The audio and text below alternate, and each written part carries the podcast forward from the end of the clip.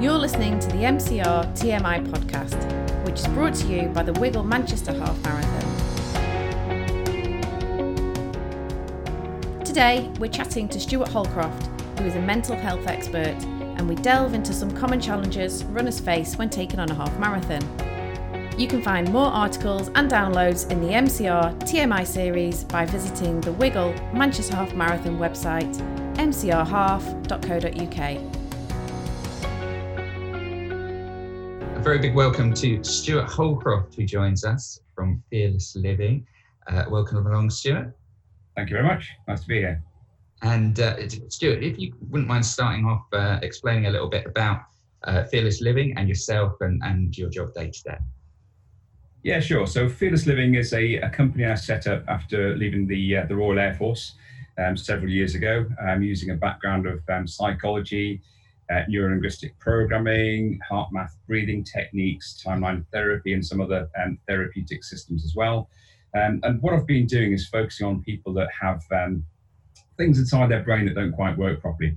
Um, so whether it's a, a, fear or a phobia of something, or whether it's uh, an unfulfilled dream or goal or ambition, or just just some general nervousness around um, life uh, and, and, those type of things. Um, I've, I've, also worked with the um, thing called the Warrior Program, which is about helping ex-armed forces people and ex-emergency services people to uh, to overcome their uh, post-traumatic stress disorder, as well as some other mental um, issues they've had from their time in service of, of everybody else.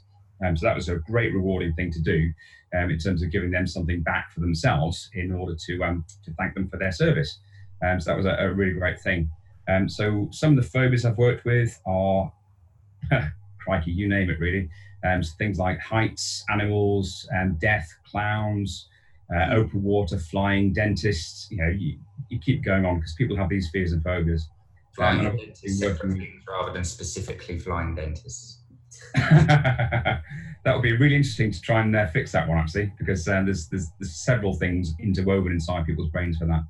Um, I've also been working with um, car companies um, to help their managers spot signs of mental health um, in their people, and also putting some positive things in place to uh, to help them to uh, to stop the things happening in the first case. Brilliant. Well, well, you sound like a, a very busy gent. Um, obviously, a lot of people listening to this now will be taking part in the Wiggle Manchester Half, which takes place on the 13th of October. Um, I've heard, but I don't necessarily understand, that running is really good for your mental health. Um, is that the case, and, and why do you think that is? Yeah, it absolutely is. I mean, in terms of the um, the, the, chemicals and uh, and all the things that happen inside our bodies, um, you know, obviously when we're thinking negatively and there's there's there's bad stuff happening inside our brains, so I don't want to get technical at all. Um, we, we release certain chemicals, and those chemicals have an adverse effect, and they bring us down a little bit uh, in terms of making us depressed and thinking internally, um, particularly with introverted people as well, who tend to analyze things internally rather than extroverts who generally tend to get out there and, uh, and sort things out themselves with other people. Um, but again, running uh, releases endorphins, as you well know, in your body, which gives that good feel, good factor. Um, you've also got the um, added bonus of the muscles are um, activated, which starts to uh, to break down fats and, and, and, other things inside the body, um, all of which will help you to uh, improve your own self-image. Um, so, in terms of the the, the the, the chemical rush it gives your body, um, that's a very positive thing for uh, for mental health. Fantastic. And I think, especially at the stage we're talking now, we're um, a few months away from the event. Um, something I've experienced myself, and I'm sure others will, will be the um, putting off of starting the training. Kind of the hardest step is sometimes getting out there. How can we convince ourselves to to just get going? Really, put off the, the fear of failure. I imagine it might be. Yeah, I mean, you're absolutely right, Chris. There are so many things around the, the, the fear of failure, the fear of getting injured, the fear of bumping into somebody you don't want to bump into. So many things at, at play here. The very best thing you can do is make a commitment to yourself in a diary and say, I will go for a run on that particular date at that particular time.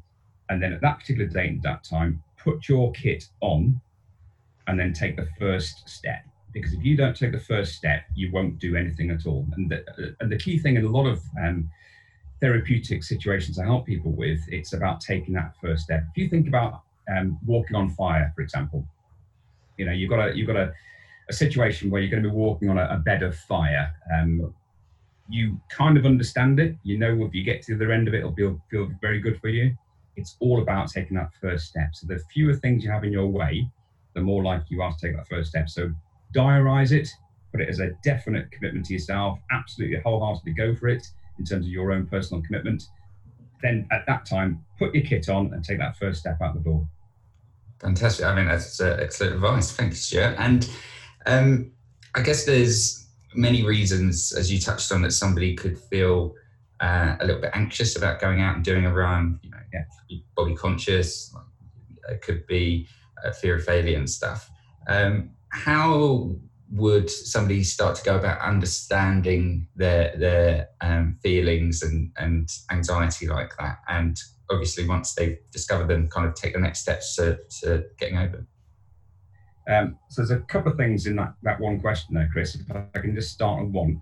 Um, so h- how might they feel um, a, a, bit um, anxious or frustrated or nervous about the whole thing? How might that happen it might be a, a kind of fear of open spaces it might be a fear of, as I said before, bumping into somebody that you didn't expect to bump into, or fear of falling over, or whatever. Um, so, how, so how do you identify those things in the first place? Take a personal stock check and think, you know, what is it? What is it inside my brain that's stopping me from doing this thing? Then, once you've analysed that, think, right. So that's that's how how it is right now. How would it be if the direct opposite of that was true? So, if, for example, you were scared about um, falling over, for example. Scared about falling over, I recognize that. What would be the opposite like? How would it be if I just did a great run, had a great time, felt really positive about the whole thing, and then focused on that positive thing instead? Um, things like um, agoraphobia for fear of open spaces. If you are scared of open spaces, think to yourself, right, I'm in my own body, I'm in my own clothes that I've chosen to wear what would it be like if I'm totally focused on me, myself, and the feeling inside myself of running? So again, yeah. it's it's about taking a stop check. What is it that stops you? What would be the opposite like? And then just focus on that that positive thing. Brilliant. Um, thank you very much. And um, one thing um, that I hear quite a lot when I speak to people who are taking part in events is they find the, the thought of the actual event day quite daunting. Uh, they feel like um, they're not necessarily sure what to expect, and they can get um, quite anxious in the week leading up to it, or even on the actual morning of the event. What's the best way to kind of um, deal with those feelings so close? Okay, so um, I'm an introvert. I, I, internalize things all the time. I'm, I'm also um, slightly socially anxious. So if I go to a big crowd, I feel very alone in a crowd personally. Um, so again, what I focus on and what I suggest other people should focus on as well is what are you there for? What's the end point of this? Will I feel safe during the whole thing? So as long as those those questions you can answer yourself. So what am I here for? I'm here because it's with a group, or it's for a, uh, a charitable event, or it's for my mental health. What is it? Then how are you going to feel at the end of that? So you're going to feel euphoria. You're going to feel like you're part of a big group. You've raised some money or whatever and then, am I going to be safe? Well, at a big event, do you know what? You're much safer at a big event than you are running along the cloud side on your own. Um, so when you've got all the infrastructure, you've got all the ambulance support, should that horrible event be needed, but you've got all that safety structure at a big event. So you're much more likely at a big event like your event in, in October to be really well supported and scaffolded by the whole experience. Fantastic. Uh, oh, well, I'm feeling more relaxed already just hearing about that. So uh, wonderful. Um, yeah, can I just, sorry, can I just add another thing as well there, Chris? Yeah, for um, sure. So the breathing is, um, as you as you very well know, when you're running, breathing is a very big thing. Yeah. Um, so uh, again, just by controlling your breathing can help you to stop feeling anxiety. Um, so by take if, if you're breathing in an anxious way, you're breathing from the very top of your chest, and it's very shallow and it's very quick which causes your brain to react, so react in a, in a bad way. If you control your breathing by going for uh, belly breaths, as in breathing from below the diaphragm, pushing your belly out as you breathe in, bring it back in again, for five second cycles, and that gives your heart the correct resonance to just calm down. Okay. So that belly breathing can help you just to focus on breathing rather than the anxiety of the event as well. So it's about distracting your brain from the potentially nasty experience into Yeah. just thinking about yourself, centering yourself, and calming calming your brain down. It's a really good practical bit of advice. Thank you. I will try that next time uh, I'm uh, feeling that way for sure. Um, kind of jumping a little bit now to to after the event because and we see so many massive high moments as people cross the finish line, and it's a, a huge uh, achievement uh, for anybody to complete a half marathon. But certainly, a lot of people felt um, they'd never necessarily get there uh, when they started their training. Um, one thing I, I, I would compare it to kind of what they call the holiday blues when when you're back and it's done. How do we keep ourselves motivated when we we've achieved what we set out to do, and rather than just going back to the sofa, keep going? Uh, yes, it's about motivation to get back to the next event or the next do the next run or training event on your own. Yeah. So what what you can do using um, a, a system um, through neurolinguistic programming is you can harness the feeling you get at the very end of the, the race. So what you can do is as you're feeling that huge emotional high, um, everything's running through your, your body in terms of the endorphins and the chemicals which are all working through your brain. What you can do is you can squeeze your thumb and forefinger together and re- and what's called anchor that feeling, that emotion, that very positive emotion into your thumb and forefinger. And The thumb and forefinger together. yeah, Uh, yeah, yeah, yeah. So squeeze it together really tight. You know, have all that emotion squirming through your body and going outside into other people as well. Um, again, there's some great science about you can pass electrons and magnetism to other people. So feel that and still squeeze your thumb and forefinger together. Do that a few times whilst you're feeling that euphoric um, rush. And then next time you you're feeling a little bit um, less um, optimized, shall we say, squeeze your thumb and forefinger together, and you should get that same feeling coursing through your body. So again, that, that can that can reinforce the great high that you get at the run when you're feeling a bit a little bit low. Perhaps when you're putting your trainers on next time for a for a training run, Sure. squeeze your thumb and forefinger together and just think, right, that's what I'm going for. That that feeling again. Um, and in Brilliant. terms of motivation, Chris, you did ask about um, you know how do I get motivated after you've had that? Yeah. That will recreate the feeling. But again, why is it that you want to run? What what's the great feeling that you get? What's the endorphin rush? You know, what's that that feeling? And concentrate on that positive side of things rather than it's cold, it's wet, it's in Manchester, it's November. Think about what's it like when I get that that that big rush going through my body. Absolutely. Okay, fantastic. Um, an area I am not as clued up as I should be, um, but I believe is believe is related to, to mental health quite a bit. It's nutrition, um, and is how we we or what we put inside our body related to how our mental side works. Yeah, absolutely. So nutrition, and can I throw water into that as well? For sure. Obviously, hydration is a big thing as well. So the nutrition side, I'm, I'm not a nutritionist. I'm not a, an expert in, uh, in in food at all. Just get just clear that up straight away. Um, but obviously, if you take lots of sugar on board, obviously you'll have a spike of energy through your body. The body will then process that really quickly, and then decline as you as you hit the um the, the hit as your system hits empty again. So very definite. It's about slow release carbohydrates, as you very well know. Um, but again, I'm not going to delve in too much detail in terms of the, the nutrition for that side of things. As long as you are feeling, you know, obviously try things out months before you go for the run. Uh, where are we now? July, October. Uh, so you've got a few months now to try things out, try different combinations of food before you go out. Um, but the, the hydration side of things, um, we are um, between 60 and 80% water as a human being. Um, so if you're not keeping yourself hydrated, your cells will all work at a suboptimal level, and therefore you're not going to give yourself the best. So if you can hydrate yourself properly, um, if you can find some figure somewhere on the internet that says how much people should drink, I'll be amazed because I've been looking for, for so long, it's unbelievable. Um, so I guess it's different for everyone, right? people talk about two liters, but if there's somebody who's 20 stone versus somebody who's eight uh, eight stone in weight, would they both need two liters of water? Obviously not. And so one of the one of the best things I've heard about is 30 milliliters of sorry 20 milliliters of water per kilogram of body mass, uh, and that for me of, of my size of, of about 70 kilograms works out to be about two liters. Um, Okay. Well, that's uh, that seems a Sorry. very practical bit advice. Giving you the wrong figure there. The figure is 30 milliliters per kilogram of body mass. Okay, so 30 milliliters per kilogram. So we can all get our calculators out now and uh, yeah. work out exactly how much water we, we should be drinking. Brilliant.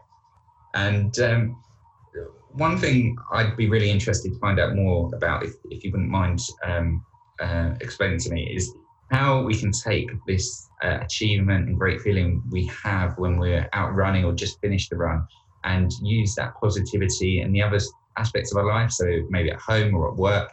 Um, what's the best way to kind of um, harness that, that power we release? One of the best things um, that I think, in terms of um, po- encouraging positive mental health in people, is to care for others. So if you can take the, the strong message that I've just been on this great run in Manchester, it was superbly well organised. I got through. It was a really good experience. I'm, I'm safe. I'm feeling fit and healthy. Encouraging others to go on the next run uh, will be a great thing for you to do in terms of taking that positivity forward.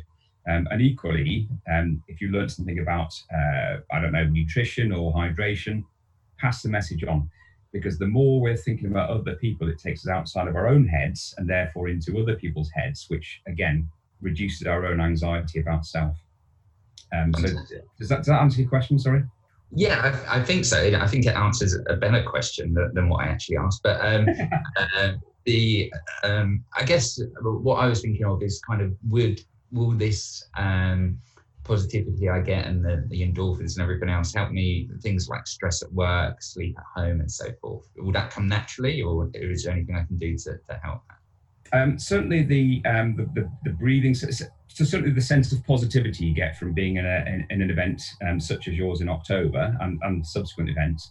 Um, the, the feeling you get from that will be such a high that you'll be able to draw on that.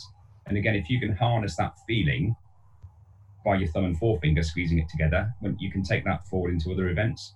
Um, but again, if, if you think about the fact that you've overcome some anxiety issues because you've just gone and done it, you can then use that for further positive events in the future. So, if, for example, you want to do some uh, public speaking or speaking at a um, some major family event, again, you could do that breathing technique that I told you about, belly breathing for five seconds in, five seconds out. Squeeze that positivity out of your thumb and forefinger, and then you could take that that that whole feeling into uh, into whatever it is you're going to be doing in the future. Fantastic, thank you very much. Um, Stuart, it's been wonderful speaking to you. How could um, we find out more about yourself and uh, what Fearless Living does? Uh, thanks, thanks for the, uh, the opportunity. Um, so I have a, a website which is um, fearless-living.co.uk. Um, remember the hyphen between. That's quite a clear distinction because there's, there's, a big event in there's a big organisation in in, in uh, USA that does similar. So mine's got the hyphen in the middle. Fearless-living.co.uk. Um, and I, I, I, talk on there about um, you know how people might be feeling, how they how they should seek help, and, and some hits and hints and advice as well. And there's also a free um, um, sign up, free hints and tips thing on that uh, website as well. Fantastic. Well, really appreciate your uh, time, uh, Stuart um, at Holcroft. Um, we are uh, hugely appreciative. See you on the start line in October, maybe. well, we'll see. Lovely. Thank you. Thanks, Chris. Thanks for listening to the MCR TMI podcast. Remember, you can find more articles and information on the official Wiggle Manchester Half website, where you can also register to take part in the 2019 event on Sunday, the 13th of October. mcrhalf.co.uk.